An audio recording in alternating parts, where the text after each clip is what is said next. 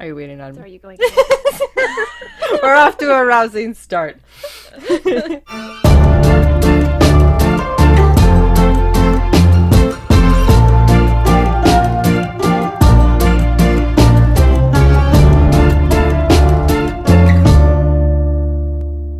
Hello, everyone, and welcome to Armchair Agents. Hello.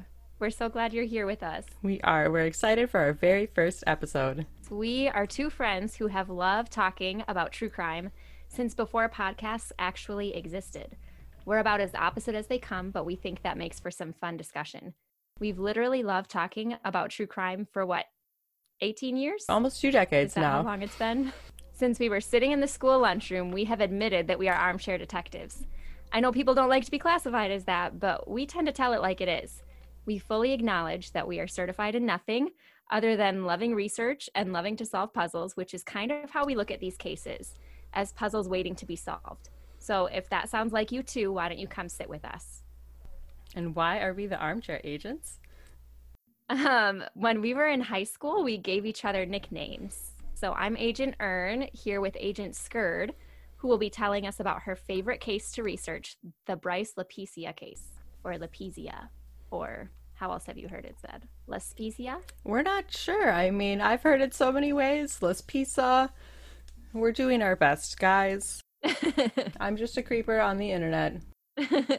Well, let me let me dive into this story. So, I'm more of a fan of missing person stories because the fact that people can just be never heard from again is much more terrifying to me than, say, a traditional murder when you know a bad person did a bad thing and there's a bad outcome.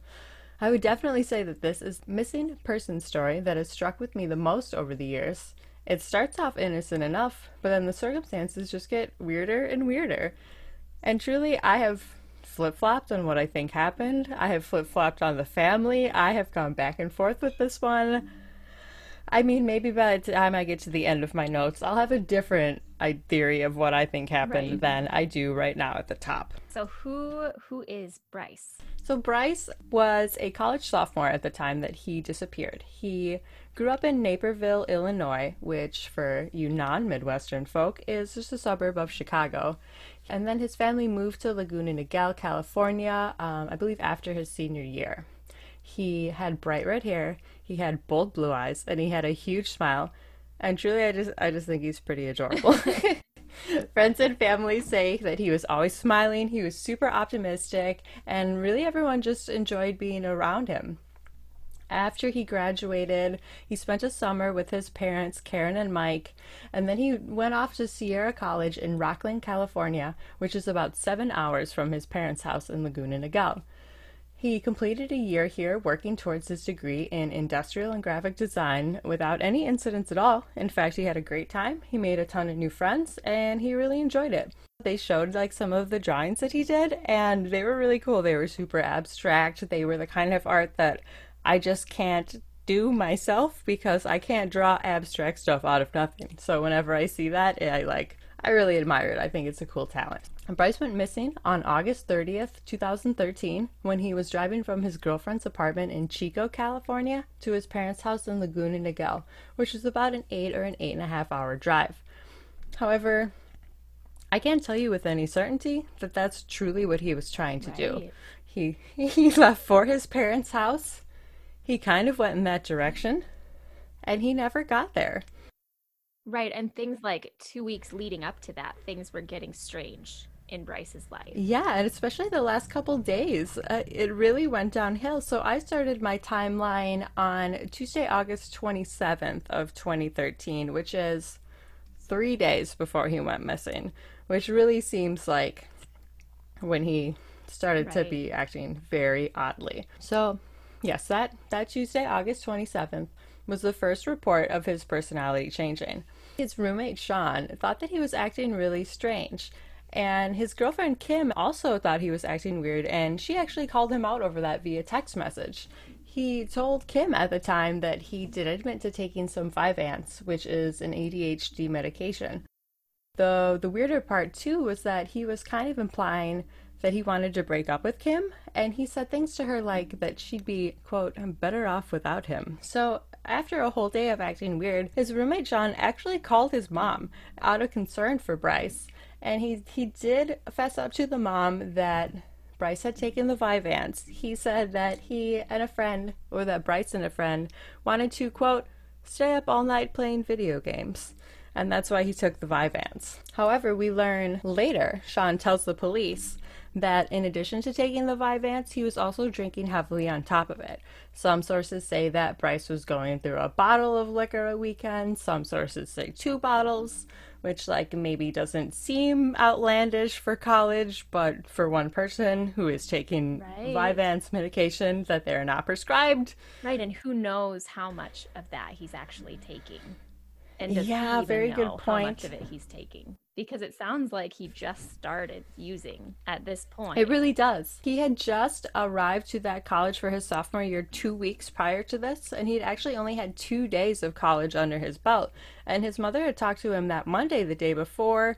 He seemed fine. He loved his classes. He said it went well. He like sent her a selfie where he like looked really happy. That's so cute. So she was like, "Great, I know." So he's like, "Great." He's off to a good start.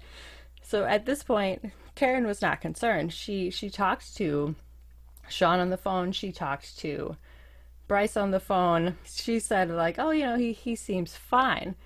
And we'll we'll learn that this will be a trend of of Karen talking to Bryce on the phone and, and saying that he seems right. If you think about it, how bad does the situation have to be for a guy to call his friend's mom and I, tell her that like, really sticks with me trouble? too, or whatever he said? He's acting strange things He's aren't normal. Weird. And so like how bad would it have to be to get to that point? Because he didn't even to my knowledge know Bryce's mom. Like they didn't grow up together. Bryce is no, kind of I don't a transplant so. to California. So it's not like these mm-hmm. two grew up together and his friend or roommate knew his mom his whole life and was calling to tell her what was going on. It was like literally your college roommate's mom. Yeah, I just I can't imagine. And we'll say, you know, maybe devil's advocate, he knew Sean the year before. Maybe they had been friends last year, but still that's one year of friendship. To have your mom's phone number, like Yeah. I commend that he reached out to her. I do too. I think it's great. I just think it's it points to how crazy things must have really been for him to reach out mm-hmm. to his mm-hmm. friends. And it does sound like there was some reasons for concern, as Sean does say that Bryce was trying to give away his possessions to Sean, some of his prized possessions, such as his Xbox and some diamond earrings of his mom's that she had given to Bryce. And we know he loved his Xbox because that's why he started taking Vyvanse in the first place. Allegedly, but so true.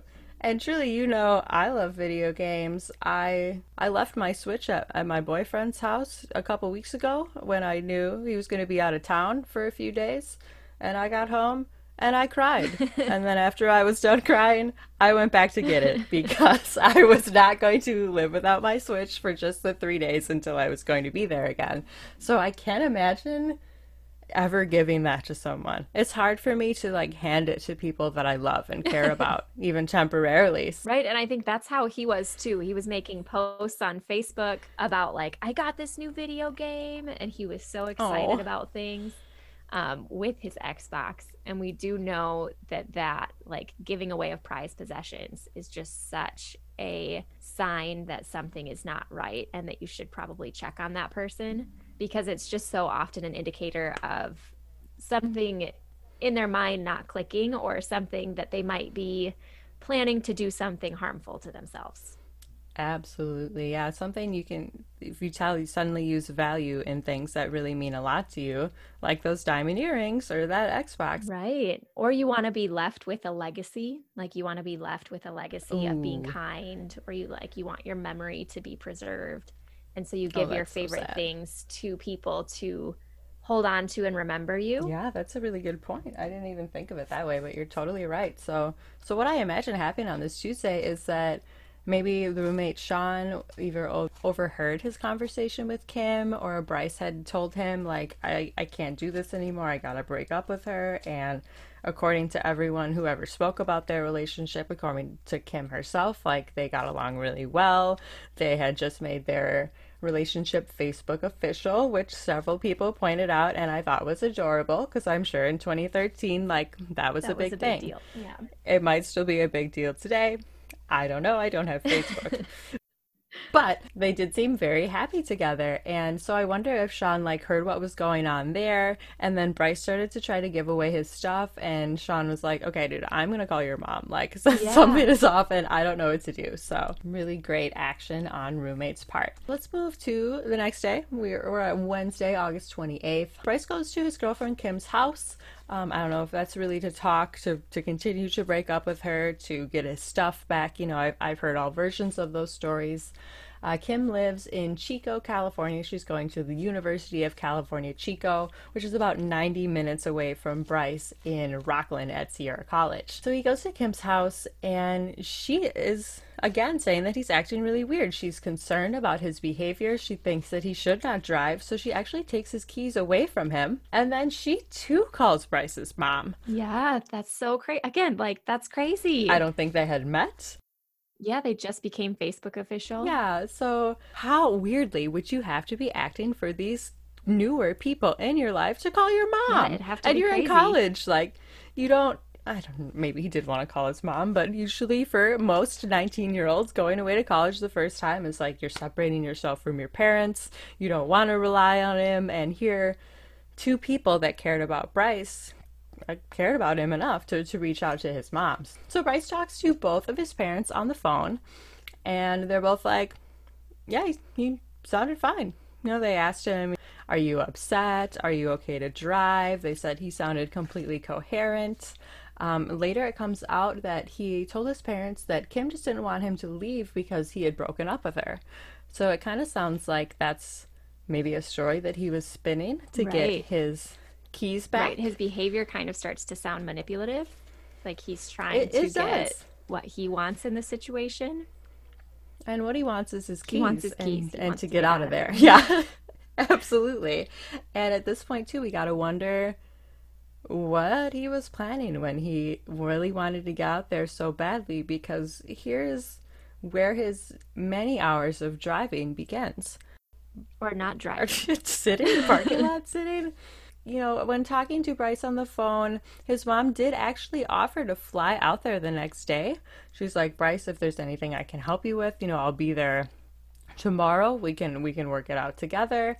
And he says not to book a flight until he talks to her, and that he quote had a lot to talk to her about. Right. And again, to me that sounds like he's just saying whatever he needs to say to get his way in the situation. And I don't know too, like to me I'm like, oh, he just wants to get his mom off of his case, but wouldn't that phrase kind of do the opposite? Even if you called me and said, I don't do this until I talk to you, I have a lot to talk to you about. Like, I wouldn't be able to think about anything else until I knew what you wanted to talk to me about. Right. But was he thinking about long term or was he just in the moment trying to get his keys back? Good question. Or to get his mom to give him maybe that would be a good tactic to buy time. That's true. So around 11:30 p.m., he does get his keys back from Kim, and he uh, he leaves, and he says that he's going home. And again, it's probably about 90 minutes away. So that night, he he gets in his car and he hits the road. Thursday, August 29th, Karen misses a call from him around 1 a.m. But she figured it was just him calling to let her know he was home safely because, I mean, that's about how long that it would take to, to get home. When they look at his phone records later, though, he wasn't home when he made that call. He was kind of in the middle of nowhere. He was still about an hour from his apartment. He actually hadn't driven in the direction of his apartment. It kind of seems like he just started. I mean, to get to his apartment from Chico, he would have had to go south and then cut over east a little bit to get to Rocklin.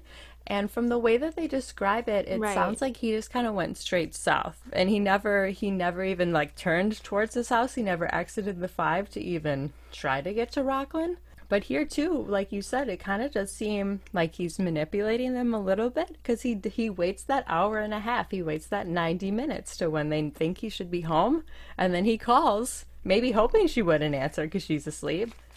That morning, after Karen misses the phone call from him, uh, it's about a, around 11 a.m., his parents actually get an alert from their car insurance saying that a car on their plan had requested roadside assistance, which was the 2003 Toyota Highlander that Bryce was driving.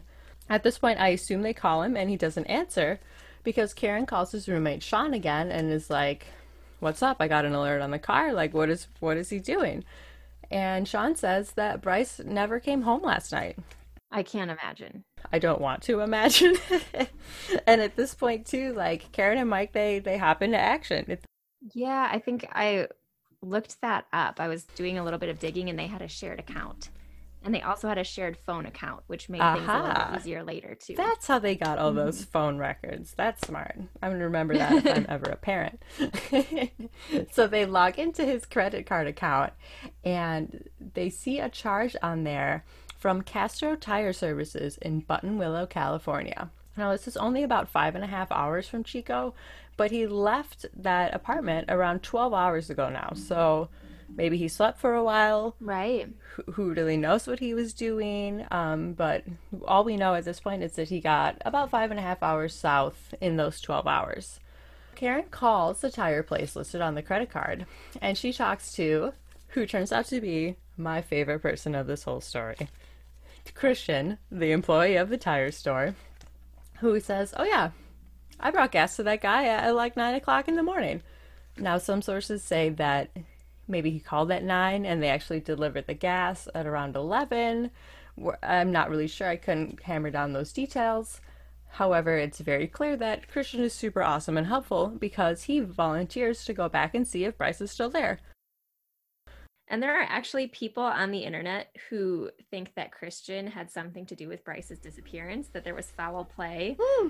And What? I just have to say, like, I didn't see that. he involves himself too much in the situation for him to be involved in like harming Bryce in any way. And there's also like just continue to listen to this story as it builds because Christian is kind of speckled in and out, but he's speckled in and out with other people where Bryce was interacting with other people as well. So Christian couldn't really have had any ill intentions because there was so much other things like there was so much time in between his time with Bryce and so many other people that Bryce could have reached out to and said something's going wrong with this Yeah, he kind of pops in and out throughout the whole time. like we all want somebody like Christian to be I really do. Yeah, I hope that I have a Christian on my street somewhere. So uh, the hero Christian goes to see if Bryce is still there, and he is still there. It's been maybe three hours at this point, but he's still sitting in the same place that he was in Buttonwillow, which appears to be on like the south side of the highway rest stop. So he kind of like just pulled off the five in Buttonwillow and sat in the rest stop. Christian brought him three gallons of gas, so probably he was very low on gas. However, the Buttonwillow rest stop is less than a mile from like three gas stations in Buttonwillow, so perhaps he, he just ran out at this point and was in the rest stop. Which kind of leads me to think If things weren't going right. yeah, at this his point, it already isn't going well if you're going to run out of gas on the side of the highway. So Christian calls Karen. Uh, she actually talks to Bryce and she asks him what he's doing, and Bryce says, Nothing, which is completely accurate. He's done nothing. he He's done absolutely nothing the whole time. He's sitting in the same spot. And Karen is like, All right, well, you're three hours from home, so why don't you just come here? And he says, Okay it's about noon now. So Karen waits until 3:30 p.m. to call him. So, you know, a little driving time plus extra food and a gas station stop. And he's not there yet. So she calls him and he doesn't answer. And I thought it was the sweetest and saddest thing that they thought he was stuck in traffic and that that's why he wasn't home. Yeah, it was sweet because like it just shows that they looked at him with just like the utmost purity. Oh yeah, you can see the hard eyes. You can tell they really trusted him. And I actually found out um, just in my digging last night, my last minute research that I was doing, I read an article where Karen had said that this was actually his first drive home from college. He had never made this trip himself. Your face right now. Oh, Oh. it's exactly the face I made when I read it. Oh man, so I bet they were pretty nervous, but like they really trusted him. They gave him the full three hours and more before they even called him again, and like I really, I really respect that. I think that's some A plus parenting from those guys right there. 6 p.m. though, they're worried, and rightfully so. They call the police and they report him missing. And in a wild turn of events for a lot of missing person stories that we hear, the police make a report right away, even though he's been missing for three hours. Right, immediately. No questions asked. It's like, oh, you gotta wait 48 hours. He's over age. that's okay. Oh, adults have the right to go missing. Ugh, that phrase makes me so angry. Part of me does put that back to the size of Buttonwillow, too. I mean, they didn't have a whole lot else going on in that town. Did read, I think, who took the report, and it was like Santa Clarita County. Because what actually happens next is that the police they request an emergency ping from AT&T, and that shows that he is In Buttonwillow. still in Buttonwillow. It's been nine hours, and he has gone eight miles. He appears to have gone to get gas. He left the rest stop, he went to get gas, and he's somewhere on the main drag of Buttonwillow, which is very small. It's a very tiny town. So he so I guess maybe the rest stop was eight miles away instead of one, as I previously stated, perhaps why he couldn't get there if he ran out of gas. But it's been nine hours. And that's all he's done. Right, to the best of our knowledge. yeah, that's true. I mean, he's been doing something for nine hours, and we just don't know what. So the police go and find him, and he's just sitting in the car. When they ask him what he's doing, he responds, just blowing off some steam. Which the officers like fully like take in. They're like, great, grand, wonderful. Like they don't question that at all, which I'm like, blowing off steam? That's such a strange response to me. To I would want to know more. like, Absolutely. what are you blowing off steam? I mean, I guess it, the police don't care, but like, They might not care. We care. But we That's why we're doing this. Yeah. we're very interested. That's that's all this research. So the police give him a sobriety test, which he does pass, and they search the car and they say that they found no drugs or alcohol. the officer that was interviewed said that they took a brief look through the car. So it wasn't brief he, look. like it wasn't like they did I don't I wouldn't say they did a thorough search because in their interview they said a brief look through the car. That is a very interesting way to phrase it and kind of surprising. I mean, but again, they're not invested in this. They were tasked to find a man sitting in his car and and they And they did just did. that. They confirmed that he was sober enough appearing to drive, so that's fine. They also do tell Bryce at this point that he was reported as a missing person, and they comment that he, that he was pretty hesitant to reach out to his parents, which I mean, makes sense if you just found out they had reported you as a missing person. Perhaps you are just blowing off some steam in a parking lot in a tiny little one truck stop town. You just don't want to be bothered. It would be that would be like an embarrassing awkward situation. oh my gosh, I can't imagine. If my mother reported me as a missing person as a teen, and truly I'm kind of surprised she didn't for all the stunts that I pulled as a teen. I would not want to go home either. So I, I can totally understand where he's coming from here, but you know, the cops kind of persist and they're like, You should you should really reach out to your mom. She's pretty concerned. So they do reach out to Karen, um, the police do, and she asks the cops if he's okay and they're like, Yeah, he seems fine. And here we are back to people talking to Bryce and, and Saying saying that fine. he seems okay. Yeah. But again, another person calling you about your son and you just being like, "Okay, he's fine." Great. Yeah, no problem. Yeah, at this point the cops are involved and they're like, cool, he's great. Great. Send send him on his way. And it continues to devolve. So they they do make Bryce talk to his mom. It does one source has actually said that they dialed Bryce's phone and handed it to him so he would talk he to had Karen. to call his mom. they they enforced it, which again is great. And his mom tells him to go get something to eat and and get on the road. He seems okay at this point, but he's just he's already been sitting in a parking lot for for more than 9 hours. He's been in a tiny town for longer than that. So one has to wonder what he's doing. So the cops leave Bryce at probably like 7 o'clock, and later that evening, around 10 or 11, Christian sees that he has a missed call from Karen. So he calls her back, and she fills him in on what happened. You know, we reported him missing, the cops found him, he was still in Buttonwillow, and Christian, being the lovely Good Samaritan that he seems to be, he volunteers to go back again to see if he's still there, even though it's been more than 12 hours since Christian saw him the first time. And Karen's like, no, I'm sure he's on his way. I'm sure he'll be home soon. But Christian, maybe a bit of a interested party himself, like like we are. He goes back he anyway to to, what's check going in. on. Christian wants Yeah, I mean, wants the deets. I feel like Christian is the only person who saw a guy sitting in a parking lot for nine hours for what it really is. Weird. Right, it's it's really weird. so he goes back to check on Bryce, and wouldn't you know it, he's still there. At this point, he has been in Buttonwillow for at least 14 hours, and he left his girlfriend's house in Chico almost 24 hours ago. Now, Ern, I don't know if you gave any thought to this part. What do you think he was doing in Buttonwillow? I just had a question pop into my mind. Where was he hmm. going to the bathroom? I, I wonder that too. I mean, I've got to pee every 40 minutes. I don't know how he was doing it. Has he eaten anything? Has he slept? Right. Does Vyvanse make you stop having to use the restroom also, along with making you stop needing to eat? That's true. It, it would it would dampen your appetite for sure. I don't know. And like, did he have supplies with him? So at this point, how long has Bryce been sitting in Buttonwillow? So he's been in Buttonwillow for about 14 hours, and he's been on the road for about 24 hours. Wow. What do you think he was doing in Buttonwillow? I have no idea. I think he was waiting to buy drugs. That would explain why you would sit for so long in a Yes. town where nothing. Why else would you wait? And for for hours and hours and hours because he, you know he had just started taking the Vyvanse. Right. The cops didn't find any drugs or alcohol in his car. Maybe he was out, and maybe he was starting to panic.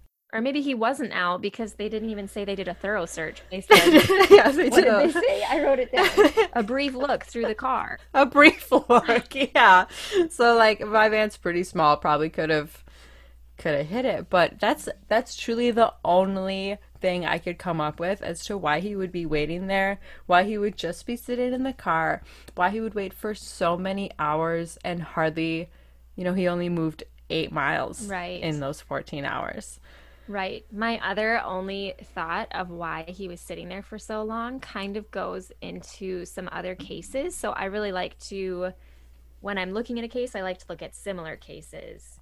And so there was a man named Myron May who was just like, um, I don't even know how to describe him other than he had everything in life going for him. He graduated from Florida State University. He was um, attending Texas Tech University, or he he graduated from Texas Tech University's law school. He had a girlfriend. He had all of these amazing things. He was he was a lawyer, doing well, and then everything changed when he was diagnosed with ADHD, and he started started taking medication for it, and he Mhm. developed a severe mental disorder. Um, the, poli- the police report said that he that Myron May had written journals and videos in which he expressed concern about being targeted. Evidence found so far when this was written indicated that May was in a state of crisis.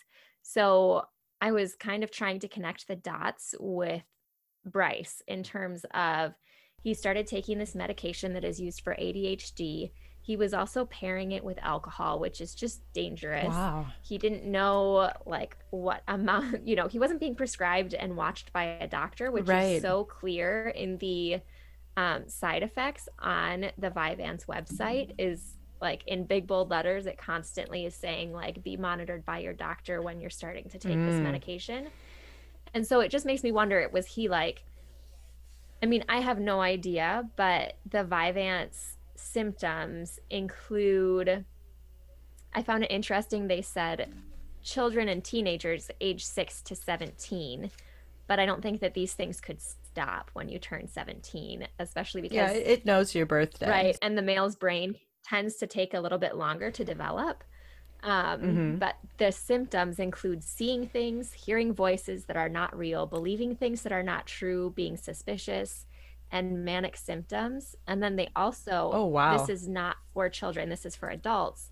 that they can have serotonin syndrome which is agitation hallucinations coma changes in mental status um, problems controlling movements, muscle twitching, fast heartbeat, sweating, fever, nausea, those things. But I was just thinking holy cow if he really was in a severe crisis mentally, could he be there trying to like get away from whatever he feels like is coming in around him?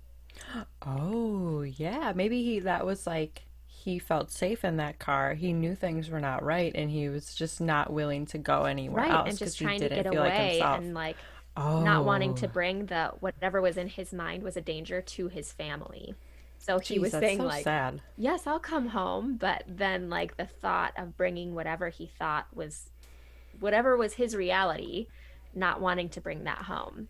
Because the myron may he literally thought he he thought he called himself a targeted individual. He thought the government had targeted him and that he was being spied upon and he had literally delusions where he was calling his at this point ex-girlfriend um telling her Wow, stories as of being Bryce. followed and all sorts of things. So we don't really know what was going on in Bryce's mind but we know that he was taking some medication that had some very severe side effects That's true, yeah. And if you were having perhaps your first mental breakdown, that's terrifying. Right. You would not want to go anywhere. You would sit unknowingly in a tiny town for hours and hours. So right just trying that's to a be really like interesting theory. left alone maybe i don't know Right. but also Yep. he probably wanted drugs I mean, maybe Yeah. it could go. That's just the only thing I could come up with for like, why would you sit so long in like a random parking lot? But the only thing that kind of disproves that for me is like you said, they did have access to his phone records,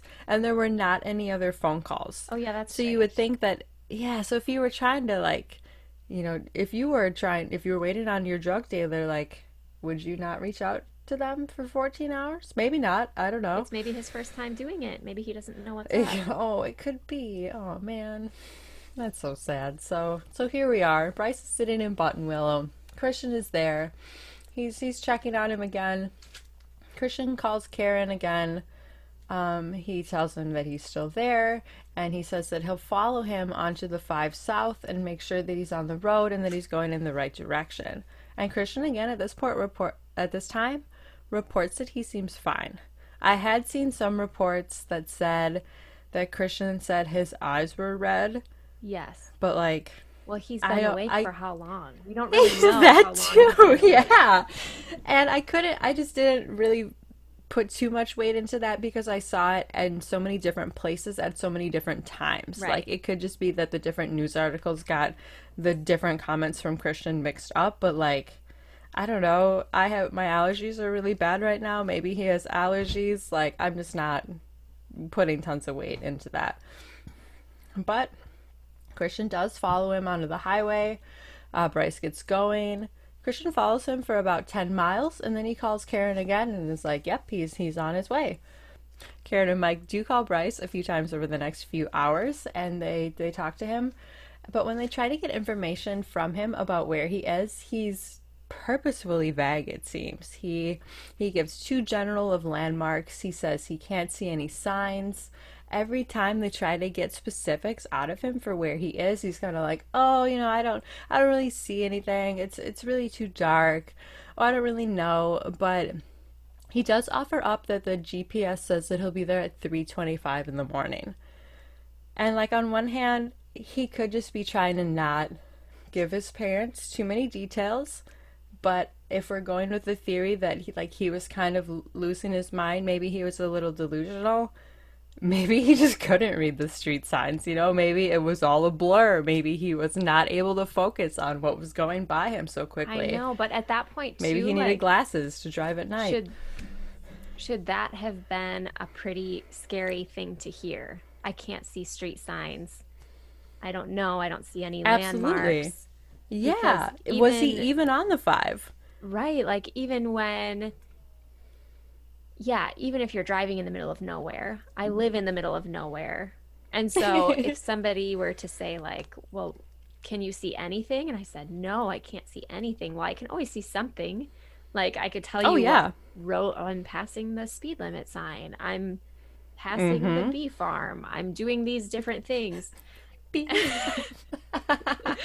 you do live in the middle I of do live in nowhere, and middle I nowhere. there are signs though. I There know are where I am when I'm going yeah. to your house. I know how I, there are landmarks. You know, they're they're bee farms, but And this is his There first time driving home from college, so wouldn't you be That's even true. more concerned? Like you can't see the signs on the road? Do you know where you are? and oh man, yeah, I wonder too. Like, uh, not a parent, but at at what point? How many hours would your child have to sit in a parking lot when you're three hours away before you would be like, all right, I'm, I'm just going to come to this parking lot. Honestly, I wouldn't even tell him. I would just show up. And I don't think it was from lack of love. I think it's just No, from, I don't think either. parents can oftentimes either like fall into thinking too well of their kids that they're perfect or thinking not enough of their kids where like everything they do is wrong. And so you really have to find that in between because kids aren't perfect. And so Yeah. Bryce wasn't a perfect kid. I feel like we see that again and again with his parents just thinking nothing could ever go wrong with this kid. And so they see him crumbling in front of them and they're like, ah, he's fine. Like he has to be fine. But also, he's 19. He's gonna crumble. He's gonna have to figure some stuff out. So, like, I, when I first heard this story, which was probably, I think the disappeared episode came out in 2015, a couple years after he went missing. I, the whole time, I was like, Karen, what are you doing? Get in your car, go to the parking lot. Like, I was so upset about it. And, you know, then I went to therapy and, and found out that I have a pretty severe anxiety disorder.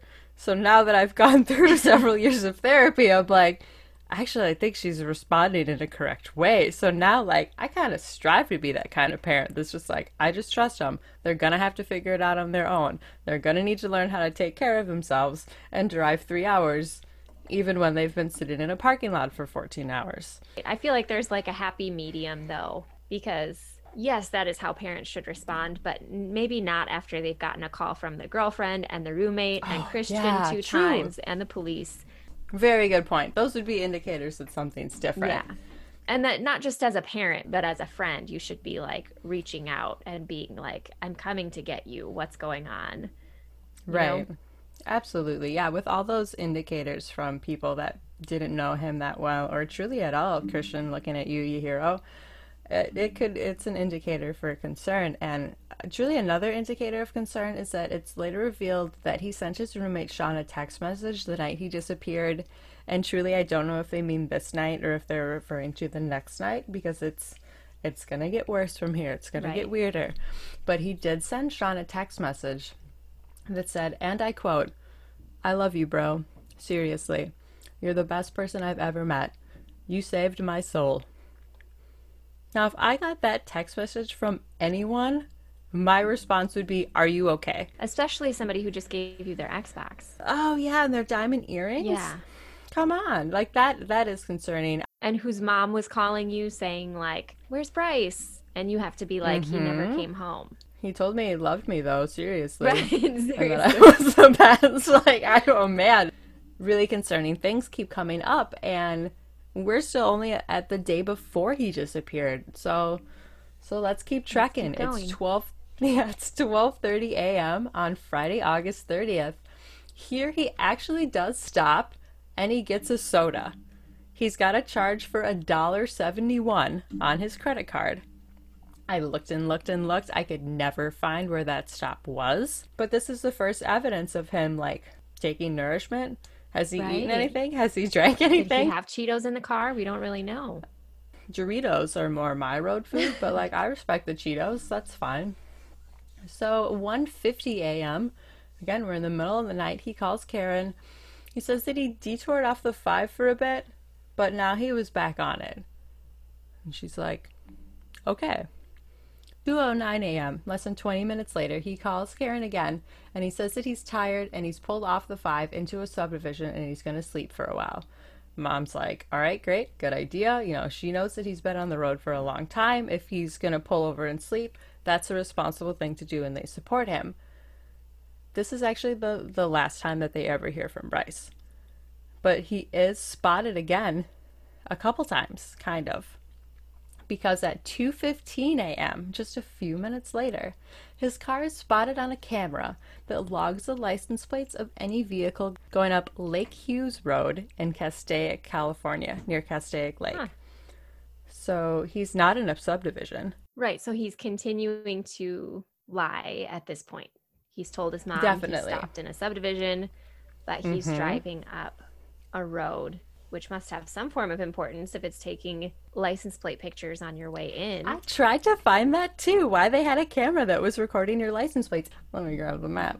It has a name. Castaic Lake State Recreation Area. Okay. So I think it was actually a state park. So I wonder if that's why it, they had a camera. So again, like you said, it seems like he could just be telling his parents what they want to hear. They know that like that would be a responsible thing to do and they would be okay with that. So that's the story he's going to give.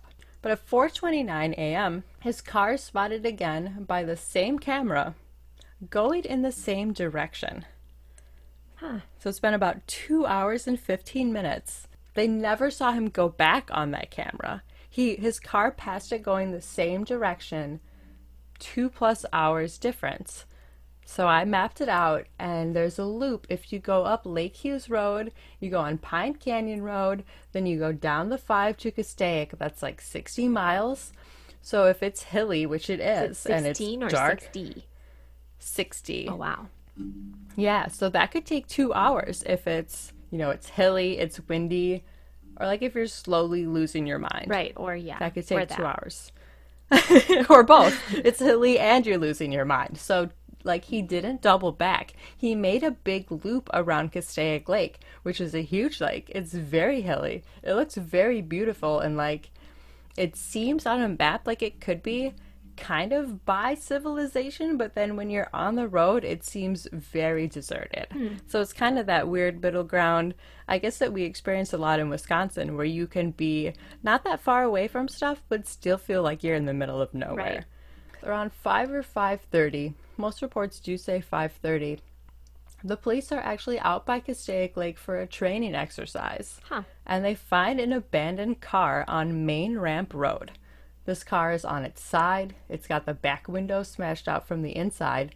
It appears to have driven down the hill by a cell phone tower and fell down a 15 or 25 foot embankment, hit the front of the car, and then fell to the side. And this car is the 2003 Toyota Highlander that Bryce has been driving. Right. However, there's nobody in it. That's so strange. And I also have a couple of questions. Were they, I don't want to say happy, but like they're doing a training exercise. Was it exciting to stumble upon something like that? Or were they like, oh, we don't have time for this. We're supposed to be doing the training exercise. excuse me we're busy well it does seem like they they called it in right away um i only found on one source that the police were there for a training exercise a couple other sources say that like somebody was there like this is the it's main ramp road it's the main road that you take to get to the ramp to get to Castaic Lake so Wow. if it wasn't the police like somebody else was there at 5:30 do you have the map up that I made because here's where I'm going to look at the map too. I did so much mapping of this, and I actually found more stuff than when I last talked to you. That lake always seems much bigger than they describe it. Like when you look at it on the map, It looks huge. much Yeah. bigger than Yeah, it really does. So you can kind of see the cell phone tower, and they say he drove right by it down that embankment, and his car crashed onto Main Ramp Road. Oh. I never knew that his car actually crashed on the onto a road. I always thought it kind of crashed into like a cliff over the lake. Yeah, that's so and it looks like there that. was a cliff over that road. So there was like a big drop that went like there was a it was a high hill next to the road, Yeah. and his car fell straight down, Wow. going down there. So interesting. Okay, let me go back. All right, so if they found his car at about 5:30 a.m., let's just talk this through a little bit. 4:29, his car is captured on that camera, which gives him a very small window that he actually drove by the camera and then his car crashed. Now, I wonder for this to work out, the camera would have had to be at the very bottom of Lake Hughes Road because he wouldn't have had time to like go that far up or really loop around again. And Main Ramp Road, where his car was found, is not that far up the road. Like it's just starting to go into that state park. And what they say on the disappeared episode is that his car actually drove by a cell phone tower off of Lake Hughes Road. He drove right to the left of the cell phone tower and drove down the hill, and then his car dropped down that embankment onto Main Ramp Road. And what they theorize, what the police theorize, is that from that spot on Lake Hughes Road, looking down at Castaic Lake, it looks like the lake is right there. Yeah.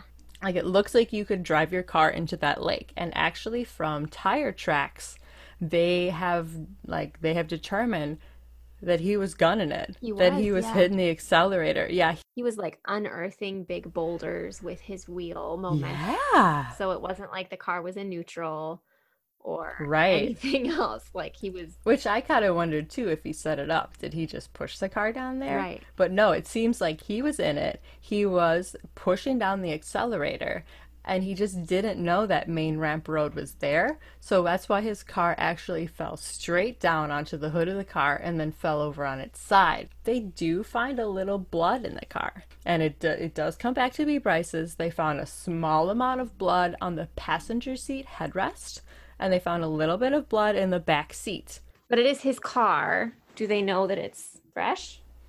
Oh, I didn't even think about that. How much of your blood is in your car? and like what random parts of your car to have your blood on? But all of his belongings are still in the car his wallet, his cell phone, his duffel bag. However, the duffel bag is unzipped. So they kind of wondered was there anything that he took with him when he apparently smashed out the back window to get out, which is maybe how the blood got on the back seat. Right, that would make sense. 8 a.m., there's a knock on the parents' door. They assume it's Bryce. Great, he's home. Unfortunately, it is California Highway Patrol. And they're like, all right, uh, we found your car. It's at Castaic Lake. It's been abandoned. Oh, and I Also, can't even been crashed. imagine because at this point they they must have had sleepless nights. Like I can't imagine Oh, what their last couple of days have been like. Picture your son at the door, and to open it to cops must be like your heart would fall out of your chest and like through your body onto the Right. ground. Oof. The cops actually do start searching, it seems like right away, and they search for a long time that day. Uh, all the newspaper articles I could found say that on the day that the car was found, um, they actually searched for about 10 hours. It was the Santa Clarita Search and Rescue Team who looked on that Friday, August 30th, and then the case went to the Los Angeles County Sheriff's Homicide Bureau, which is a mouthful of a That title. As I dug around on newspapers.com, I found that on Monday, September 2nd and Tuesday, September 3rd, it's all over the newspapers. It's over the newspapers in the Chicago area where he was from. It's all over the area in California where his car was found. They are searching all of those days. They're searching by foot. They're on ATVs. They have helicopters. They have divers and they have dogs. They actually have two separate dogs track his scent, and they track his scent down the same path. They track his scent down uh, to a dam on the lake, across the road, south down a spillway. Which I had no idea what that meant until I did all of my map related research. And uh, you are now looking at the map that I made that, that shows his path that he presumably walked. Right. You can totally so, see what the spillway is. Right. It looks like just a huge ramp that if the dam overflowed, it would put it into a lake that's bordering Castaic Lake. Apparently, he walked south to the spillway, then down the west side of the spillway and out towards the truck stop area. However, that truck stop area is, is kind of far away. I mean, uh, that path is, that yeah. the dogs tracked, yeah, it doesn't look that far, but it's probably like close to two miles that the dogs actually tracked him. Right. And then it kind of just disappeared in the middle of this area by the dam where there's so many different paths, which I think is really interesting. I don't know, like, it doesn't look like his trail disappeared on any part where somebody could have picked him up. Right. He it didn't like they didn't track him far enough to any main road. And I I believe his parents have said that too that they just kind of tracked him in that direction. And it was nine days after he crashed Oh. that they had the dogs come. So the scent maybe just wasn't strong enough at that point. Yeah, that could be why it evaporated there. That is so interesting. So, a few days later, Wednesday, September 4th, they find a burned body. Pardon me. They find charred human remains near where his car was found. I actually did put that on the map that you could view as well. It was a little farther down Lake Hughes Road. It wasn't that far from the crash site, it just wasn't right next to it. It was just down the same road. However, those remains were later proven not to be Bryce. It was actually a Los Angeles man. But I'm sure that was like a huge they thought it was going to be a huge break in the case at that time. They i read the newspaper yes. articles from the day after and it was several days of the newspapers reporting like oh we found this body. We don't really know. So i jeez again they've had the worst couple of days ever. The days just keep getting worse. And we they searched and they searched. They searched for two weeks almost. Um, friday september 13th i found a news article that said they had called off the search for him it looks like that wednesday so september 11th was actually the last day that the cops searched the family obviously was not happy about this and they continued to search with divers that they paid for themselves they got sonar to like map the bottom of the lake they searched for him for two years. They never found anything. And if we're looking at that map again, from where his car was found, there is a little cove on the bottom, the very south side of Castaic Lake. And they call it Government Cove. This is where it's Yes. listed that they did that sonar search. Oh, okay. And you can see on the map how it's very deep in that location. Yeah. Like there's like a, just a wall of rock that drops off. So they're like, this would be a really great spot for us not to see, you know, for like if a body was in there, it may not have risen to the surface just because of like it was so deep, the pressure would keep it down there. Sure. So that's why they searched Government Cove. However, they didn't find anything. He couldn't have just jumped in and drowned. He would have had to be. he would have had to weigh his own body down. Right. And I like from all of our years of true crime research, it's very hard to hide your own body. It is hard to hide. Yeah. Even if you plan it out, like, even if you plan it out, and he was just like basically in the woods by himself. He didn't seem to be doing a lot of planning at all. Yeah. His parents, they hold vigils for him. They had a one month, they had a six month, they had a one year, they had a two year vigil. But at that point, they do stop, and, and Karen has said to the newspapers that, quote, her pain is still as raw as the day he disappeared. Um, so they don't do the vigils anymore just because it's too hurtful, which like totally makes sense. Why do you, you know, you got to drag that up all the time. Um, I did also see um, an article from the Chicago Times that his high school in Naperville Central retired his basketball jersey number 10 and hung it up in the high school as remembrance that he is still missing. There have been literally thousands of reports of people who look like Bryce. Like people call in all the time. I mean, flaming red hair. It's he's e- it would be easy to spot. But also easy to misidentify.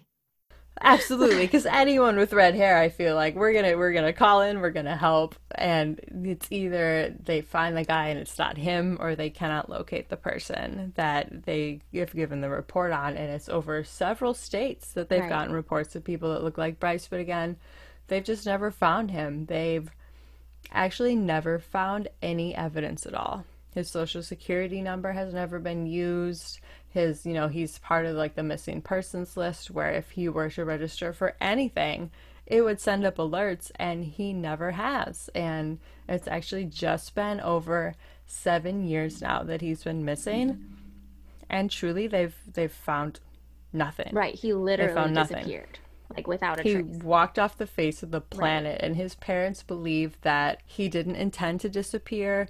They wholeheartedly believe that he's either no longer with us or that he's still out here and he just doesn't know who he is because they just don't believe that he would abandon his family knowingly. I know. And they have a private investigator who kind of collaborates that story with them. Like she has gone on with them and said that her theory is that he got amnesia in the car crash and that he's now in like a homeless shelter, not knowing his identity Hmm. um, because he would come home otherwise. And I just feel like that's a disservice to the family because it kind of sounds like that private investigator is telling them what they want to hear instead of the little bit. reality because like the reality is that he was driving down that hill like at he full was speed gunning it down that hill. and yeah. so like and the reality is that that couple of days were just like bizarre and so Mm-hmm. to say that he was lucid and everything was fine until the crash and that that's when things went wrong feels just a little bit like we're putting rose colored glasses on at that point A little bit, yeah. And she's on the disappeared episode too and, and speaks about it. And I mean, at some point, she does mention that, like, oh, maybe he could have been disoriented due to, to the Vyvanse and alcohol usage, and that's why he drove off the road. But she really is like hard in the head injury front, where she right. thinks, like, oh, he must have lost his memory. And I did a little digging into how often missing people actually lose their memory and that's why they go missing. I couldn't find a single story. Right. I have a quote from from mom from Karen. Um, I think it's during the disappeared episode that she said this. She said that her relationship with Bryce trumps whatever investigators found or his behavior leading up to that time. I and read so, that too. Yeah, she's literally saying like, I don't care what you tell me happened. He wouldn't have done this to me. Like he wouldn't have yeah. just left me. And so I read that too, and I did not care for that. Yeah, because it's kind of saying like, I don't care what reality was, my son. Like it's it's not uncommon in people who have loved ones commit suicide never be able to come to terms with that and to say Absolutely. they would never do that to me they would never do that to their family they would never do that to whoever's involved their kids their mm-hmm. husband their wife um which does show how, how highly they thought of him, truly, but it also does show a little bit of like, I just kind of refuse to accept right. what the evidence is showing. And she also said, I'm not blind, but I don't think Bryce had a problem. And that she didn't think he would hmm. do anything, anything without telling his mother and father, is what she oh, said. honey. And she was even kind of indicate like in that moment she was even talking about the Vyvanse. Like he wouldn't do anything without telling us. Our relationship was so close. And so it just kind of points They do to... say that several times. Oh, we were so close. We had such a good relationship. Yeah, it kind of points uh-huh. to the like I don't know how to describe it. The rose-colored glasses that she used to look at him. Yeah. And that I don't think that's horrible. I think that's like an admirable quality in a parent to truly look at their kids with the best intention. I completely agree with you. Yeah, it really does seem like that's just what they want to believe and I totally get it. Like you said, that's the PI's main theory. There are a couple other prevailing theories. There's actually four main theories about what have happened to Bryce. One of what you just said. The other three, um, there's a theory that he just walked off on his own accord he faked the car accident, which it doesn't seem like because he would have had to be gunning it. But again, he just he he walked away from his life and wanted to start a new life. And going in line with this are other theories, mostly that I've seen on Reddit. So who you know, I, I love Reddit for any deep dives into stuff. I always take what I read there, of course, with a grain of salt because people like like me can just post on Reddit whatever we want. But there are a lot of theories that say that his parents were really overbearing there he was an only child. I also read in some places that it, some sources think that Mike was actually not his biological dad and he adopted him when he was young. So it's possible that Bryce was just Karen's biological child and Mike was his adoptive father. I don't truly think that matters. Like you can tell that he considers them his right, parents. He definitely like, does. For sure. Like all the pictures of all of them together, but you know maybe that that could be a factor in something. Maybe he did feel a lot of pressure from his seemingly like truly well-intentioned parents. And for some of us that's just the age when we really want to separate ourselves from that parental identity. So right. And where parents just always seem like overbearing. People are coming to terms with the reality oh, that their parents sure. aren't perfect at that age. And so everything feels overwhelming Oh, yeah. I remember being 19 years old. we have a much better view of our parents than we did right. then.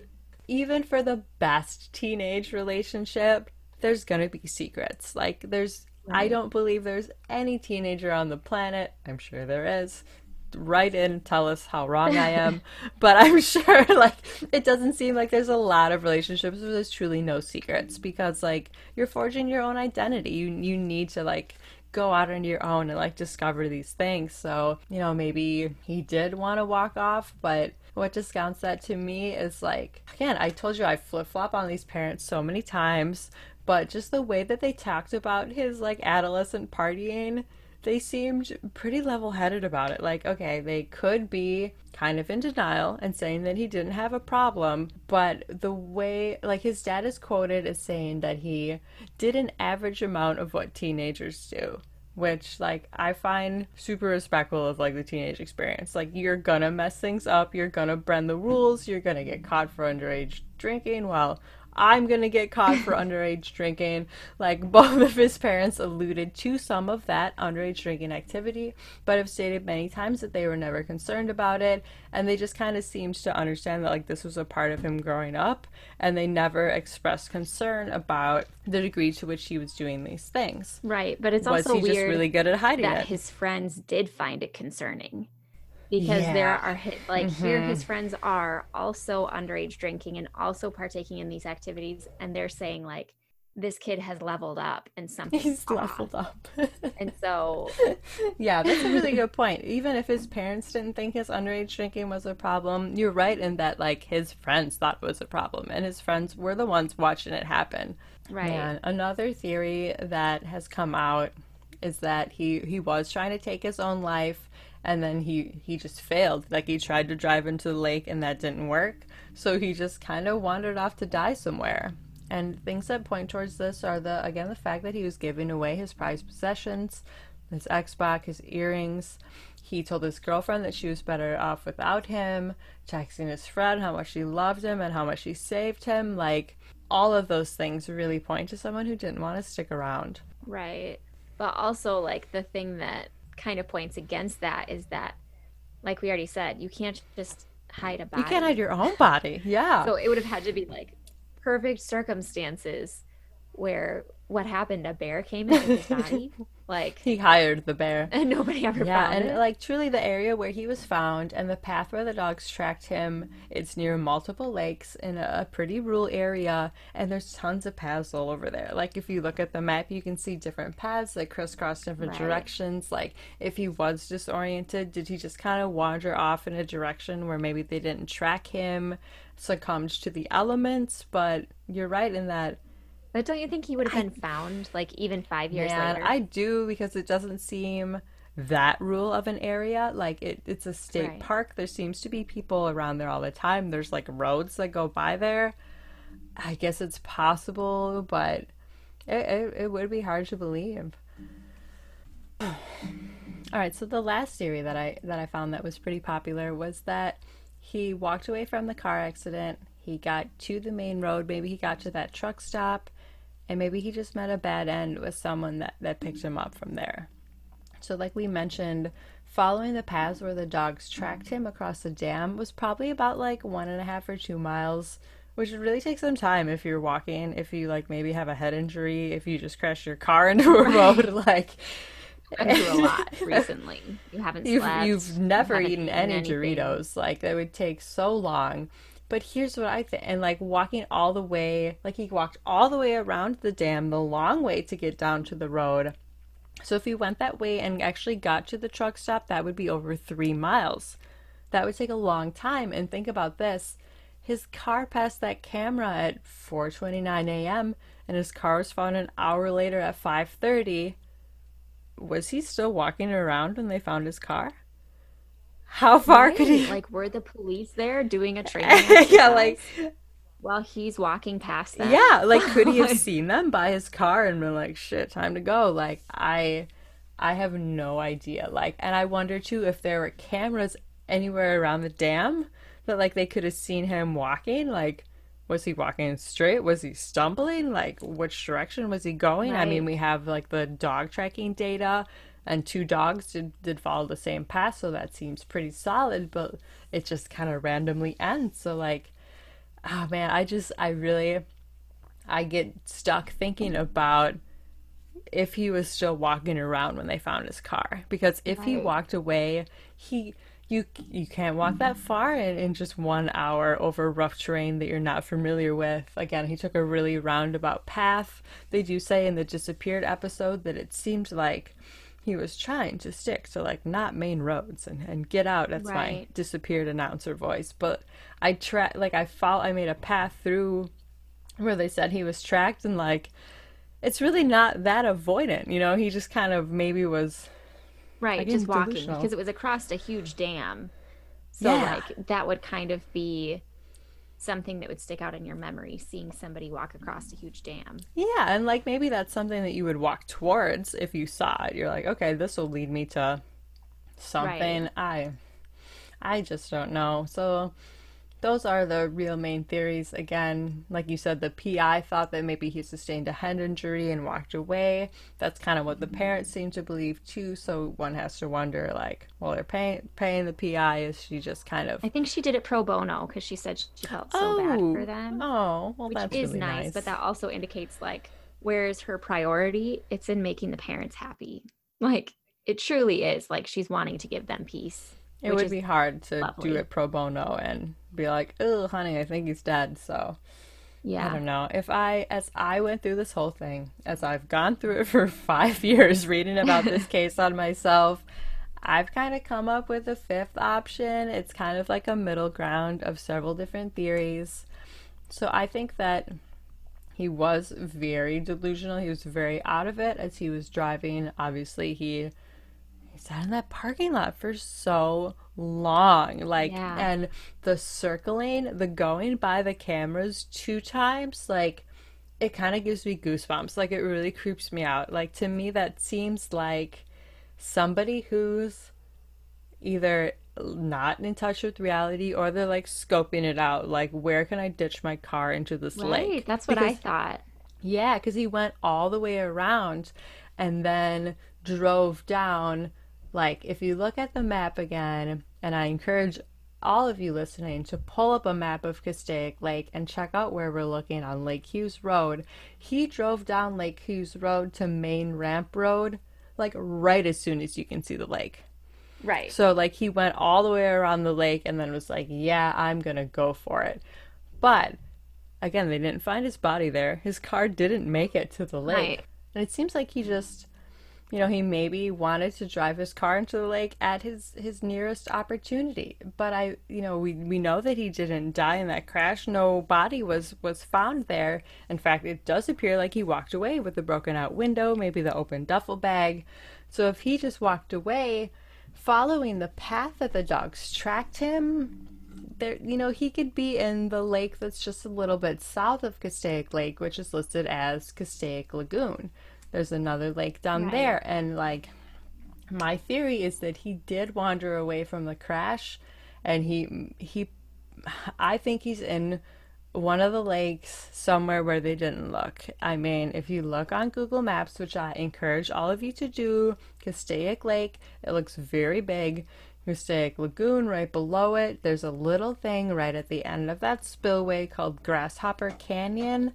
But would he have like would it would he be gone forever? Like would we not have found Man, him? I 'Cause I'm don't sure that know. they- that would be like that's a tough part to believe too. You're right in that like if I if I if or anyone were to dive into a lake with the intent of taking our own lives, my body would would rise to the surface again. right. And why wouldn't his have done that? I don't know. Right. I don't have answers to these questions. That's just truly my guess. Or again, where he wandered off, where the dogs tracked him. There's so many Right. paths there. Did he just wander off down one of those paths? Did he follow it until he like gave in to dehydration? Did some, you know, wh- who knows what would have happened to his body out there? Was he just half a mile outside where they were looking? You know, did he wander right. for five more hours and they just never looked that far for his body. I just I just don't know. This whole case is just a big question mark. The end of my notes is just a colon and then a bunch of sad faces after it. It's just I just don't know that I don't know. There's no ending and that is what is so awful and also so wonderful about this case. Tell me what you think happened. Um, I think so, especially looking at Vyvanse and the different, yeah. like, I think there was something, Vyvanse had something to do with this case. Um, I did a little bit of digging into Vyvanse itself, and the active patent ingredient um, is called lisdexamfetamine, and they changed the pH in amphetamine to an F. Um, to and then they called it white man's speed. Yeah, I mean, um, all ADHD drugs are amphetamines. Right. And so, I mean, I go back to my personal like friends who have like one of my friends' little brothers took meth and his first time taking meth, he was driving down the highway with his friend in the passenger seat and he jumped out when the car was going 65 miles oh per hour. Gosh. Um like I just look at this drug and I say like holy there are cow. so many things that could have gone wrong yeah. in this man's brain. Um just because of the power of the drug itself. Um so I think that that definitely, like my personal theory, which I don't know if it's backed up by anything, is that he was seeing delusions, he was having hallucinations, um, and that he was at the lake to get away from it in in his mind protecting his family and his loved ones from what he felt like was kind of coming in around him and so I think that he tried to commit suicide and that that didn't work. And that he, my thought is that he literally like walked away and in the name of protecting his family, he never reached out to them. He never did anything else. He just hitched a ride to a different state somewhere else and is living kind of this dual, like this multiple personality in an attempt to protect his family. Oh. Because sometimes those those delusions and those hallucinations never go away. Yeah. Um, for some people, some people they do. Um, but like my parents, their their friend who is like 70 years old had a hip replacement. And for some, this happened last week. For some reason, or they told me about it last week. oh, no. For some reason, their friend when he went under the medication that they used to put him under for his hip replacement surgery he's been having hallucinations ever oh since. Oh my goodness. And so he's a 70, 75 year old man hallucinating oh, all the time no. that he's in the oh, middle of a farm field, that he's back at his family Christmas party. And the doctors basically told his wife, like, yeah, that's a side effect and it theoretically will go away in six months. And she was like, ah, okay. Ooh. So she's like, under the impression that it will go away in six months, but I don't know. I just wow. think the brain is trippy. It like, really you don't is. know what's all going in on inside of the brain and to mess with it. I always like to try and find cases that are similar. And there's a girl named Crystal Howell who also started taking meth and she ended up later killing her dad, but she not not related to Bryce. What is related to Bryce is that her friends reported her sitting and doing nothing for hours and hours and hours. And they reported trying to snap her out of it and she would say things like i just need to sit here. I just wow. need to go off steam i'm fine. And she would use like manipulative behavior saying like oh yeah i'm gonna get up in a second and like telling them what they wanted oh. to hear but she wasn't changing oh. her behavior at all. And so it just kind of she was also using meth and she was like she also had that just like really quirky situation where she was sitting for so long and not doing anything. Wow, yeah, that's a really specific situation to to have find in another case. That's so interesting. I also think too, like Bryce was 19 years old. That's like prime schizophrenia onset time. It if is, you're gonna have yeah. schizophrenia, and like a lot of times something will trigger that into whatever right. the opposite of remission is. It's going to bring it into the right. light, you know? So, like, maybe his Vyvanse and alcohol use, you know, brought on that schizophrenia that was just dormant in right. him the whole time, and he really lost touch with reality. But, man, I really like your theory of like having hallucinations because that I never thought about that for sitting in a parking lot for 9 hours but that makes that would make total sense too like I don't know. I've thankfully only had a couple of mental breakdowns in my life, but if I were in a car, like I wouldn't be moving. I wouldn't go anywhere. I would sit in the car. Again, I might just have Doritos with me, but that would that's the only difference. But yeah, I can totally see why. And you know, it really does like the it, the delusions could like t- attack his family and that like oh you can't go back with them they're not safe you know it could turn him against Right. them in some way that like he truly could devolve into that madness in just a couple days Right. And I did look up schizophrenia and I looked up a couple of the like more strange things about schizophrenia is that people can be very high functioning in schizophrenia and they will have trigger words that trigger their delusions oh and their hallucinations. So, um, this particular psychologist was saying that if they were fearful of a place or of somebody being harmed or of themselves being harmed, they could be going on with life as normal and then um, having a word or a mention of somebody could put them into kind of a tailspin. And it made me think of him talking about his. Sorry, there's dogs coming.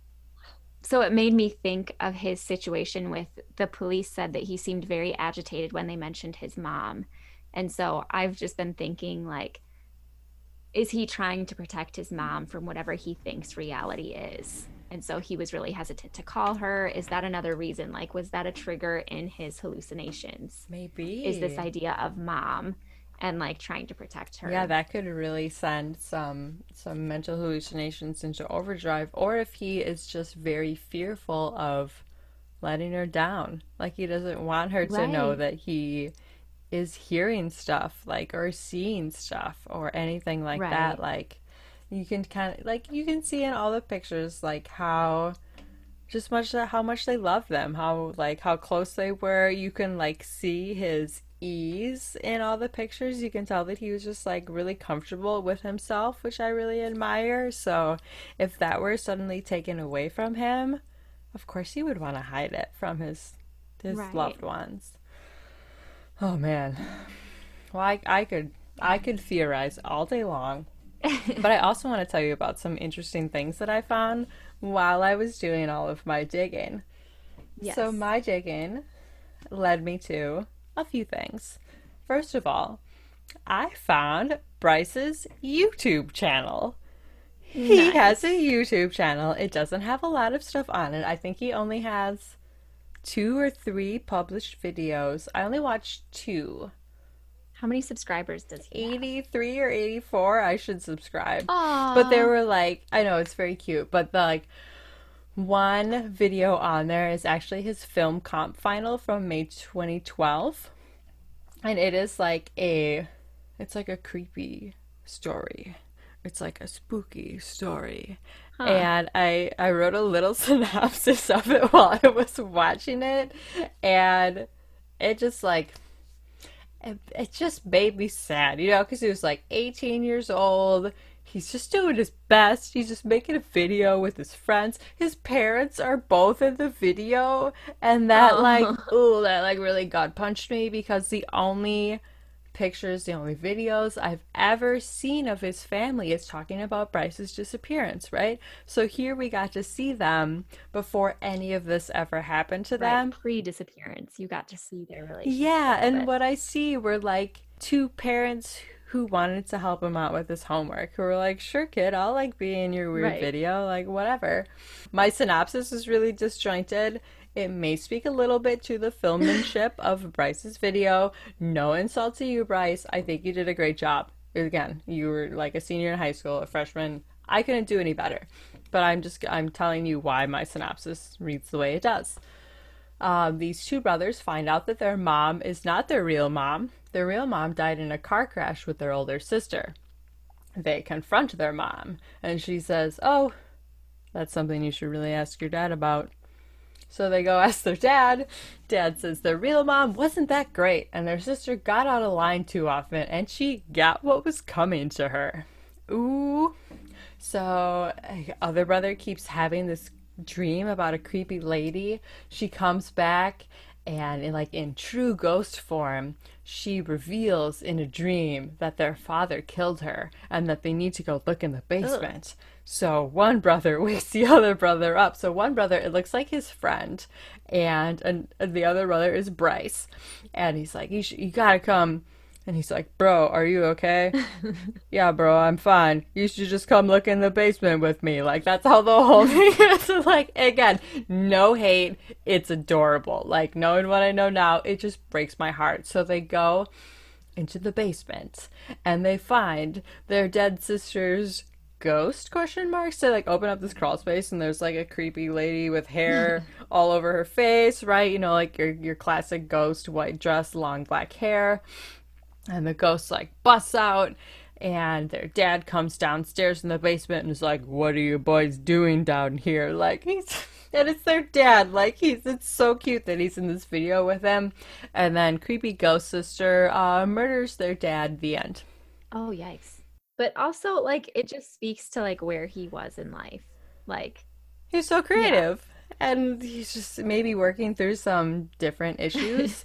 So then i of course continued exploring his youtube channel um, there's a video of him that is titled connect dance competition Aw. with another guy i actually think now that i'm talking literally not working looking at the video so i could be wrong i think it might have been the same guy that played his brother in the original in the first I video wonder if it's the roommate. yeah, so maybe they're the one who saved his soul. You literally saved my soul, bro. yeah, I don't know. I don't know who that was, but he was in. There's a, a guy in another video, and they're doing like kind of like a Dance Dance Revolution type thing, where it looks like they went down, like it's filming from on a platform, and you can see they like went downstairs and are like doing the dance, like, and somebody's filming them on their cell phone and like dude who I don't know is so uncomfortable and he's like trying to go along with the movements. And Bryce is he's slaying it. Like he's doing a great job. He's laughing. He's dancing. He knows all the moves. He's got it really good. And man it just it really got to me because that's the only like time we ever see Bryce moving. You know like you see all you, i see all the pictures of him like in the disappeared episode or in the in the newspapers and all of this but like and it's like oh like here's a guy and he's smiling but like in this video he's just a dude and he's having fun and he's hanging out with his friends and he's laughing and he's dancing and it's fantastic. It is from January 2012, so like a year and a half before he went missing Yeah. and it just it really it made me very happy and very sad to see him like in his element having fun with his friends and like you could totally see like just what a fun guy he was. Right. and i also found so i have a newspapers.com membership as i perhaps mentioned before so i dug through all the newspapers to see like what i could find about this family. And i found an obituary for his grandpa um, for mike's dad and it lists that he was the proud grandfather of Bryce and Jennifer Laspisa. And then it lists other, you know, it lists like, oh, proud dad of Michael and, you know, Michael's other siblings and blah, blah, blah. And it says proud grandpa of Bryce and Jennifer, and then lists like other name, other name, and other name, other name. So it's like the obituary would list the children of different kids that Sure. this guy had. So who's Jennifer? I have no idea. I've tried so far to find. That's why I went down the ancestry.com hole trying to find if they had another daughter. Yeah, another thing, dear listener, that I get lost in. video that you also found. Right. That's exactly what I was going to say. Was like dead sister, wee you, wee you. But I don't know. I googled Jennifer Laspisa. There's a couple of them. Again, I don't have Facebook, so I couldn't really look any more into it. I don't know. It just it was all very interesting, as is this entire story. It is very interesting. Did you find anything cool while you were digging? I you find all the Vyvanse stuff, which I, was awesome. Yeah, I spent many an hour researching Vyvanse and the side effects. Um, yeah, don't do it, man. Man, That's my. don't do it, man. Especially not with alcohol, or unless you're prescribed it. right under the care of a doctor. Um,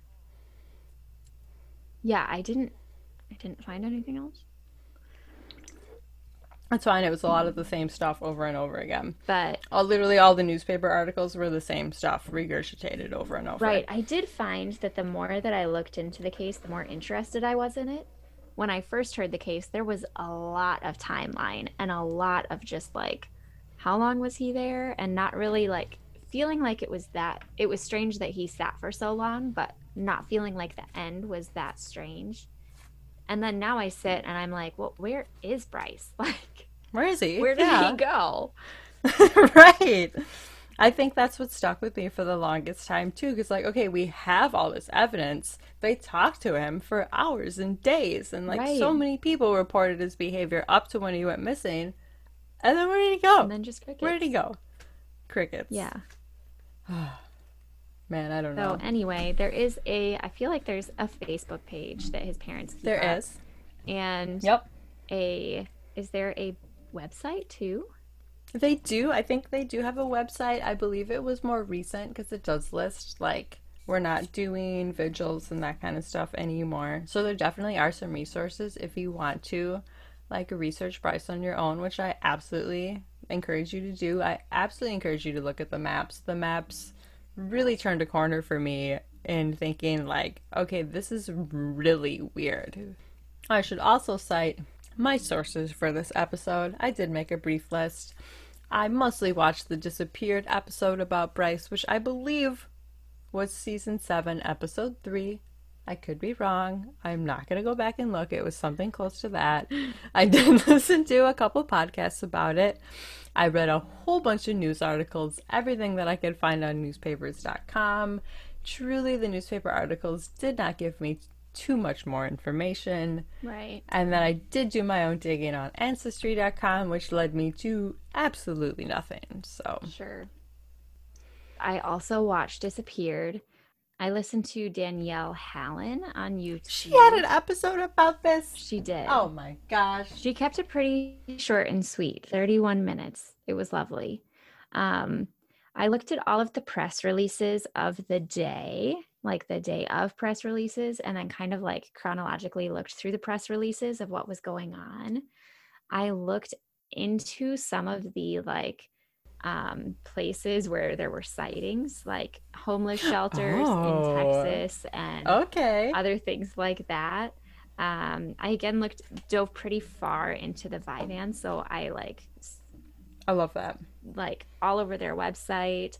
I was looking up different things of just methamphetamine use in America and how mm-hmm.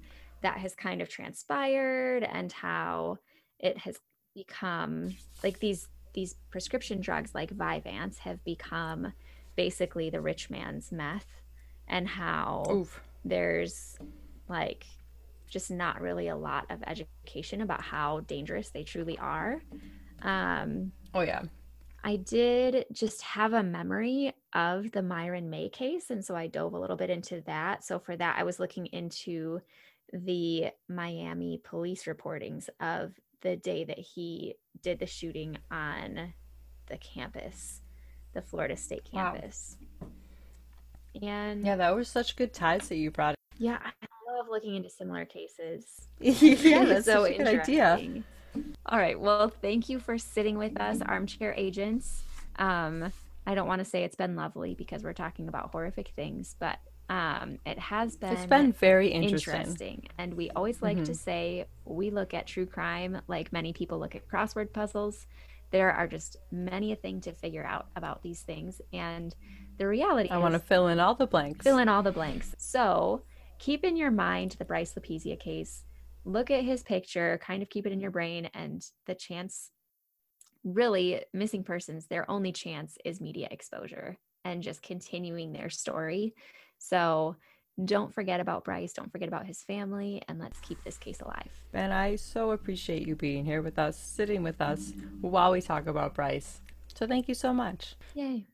And we will see you again next month, where Erin will be leading her story of the story that got a young Erin into true crime. and what one is that? JonBenét Ramsey. Of course. So I can't wait to hear is. your take on it. And we look forward to talking to you again next yeah. month.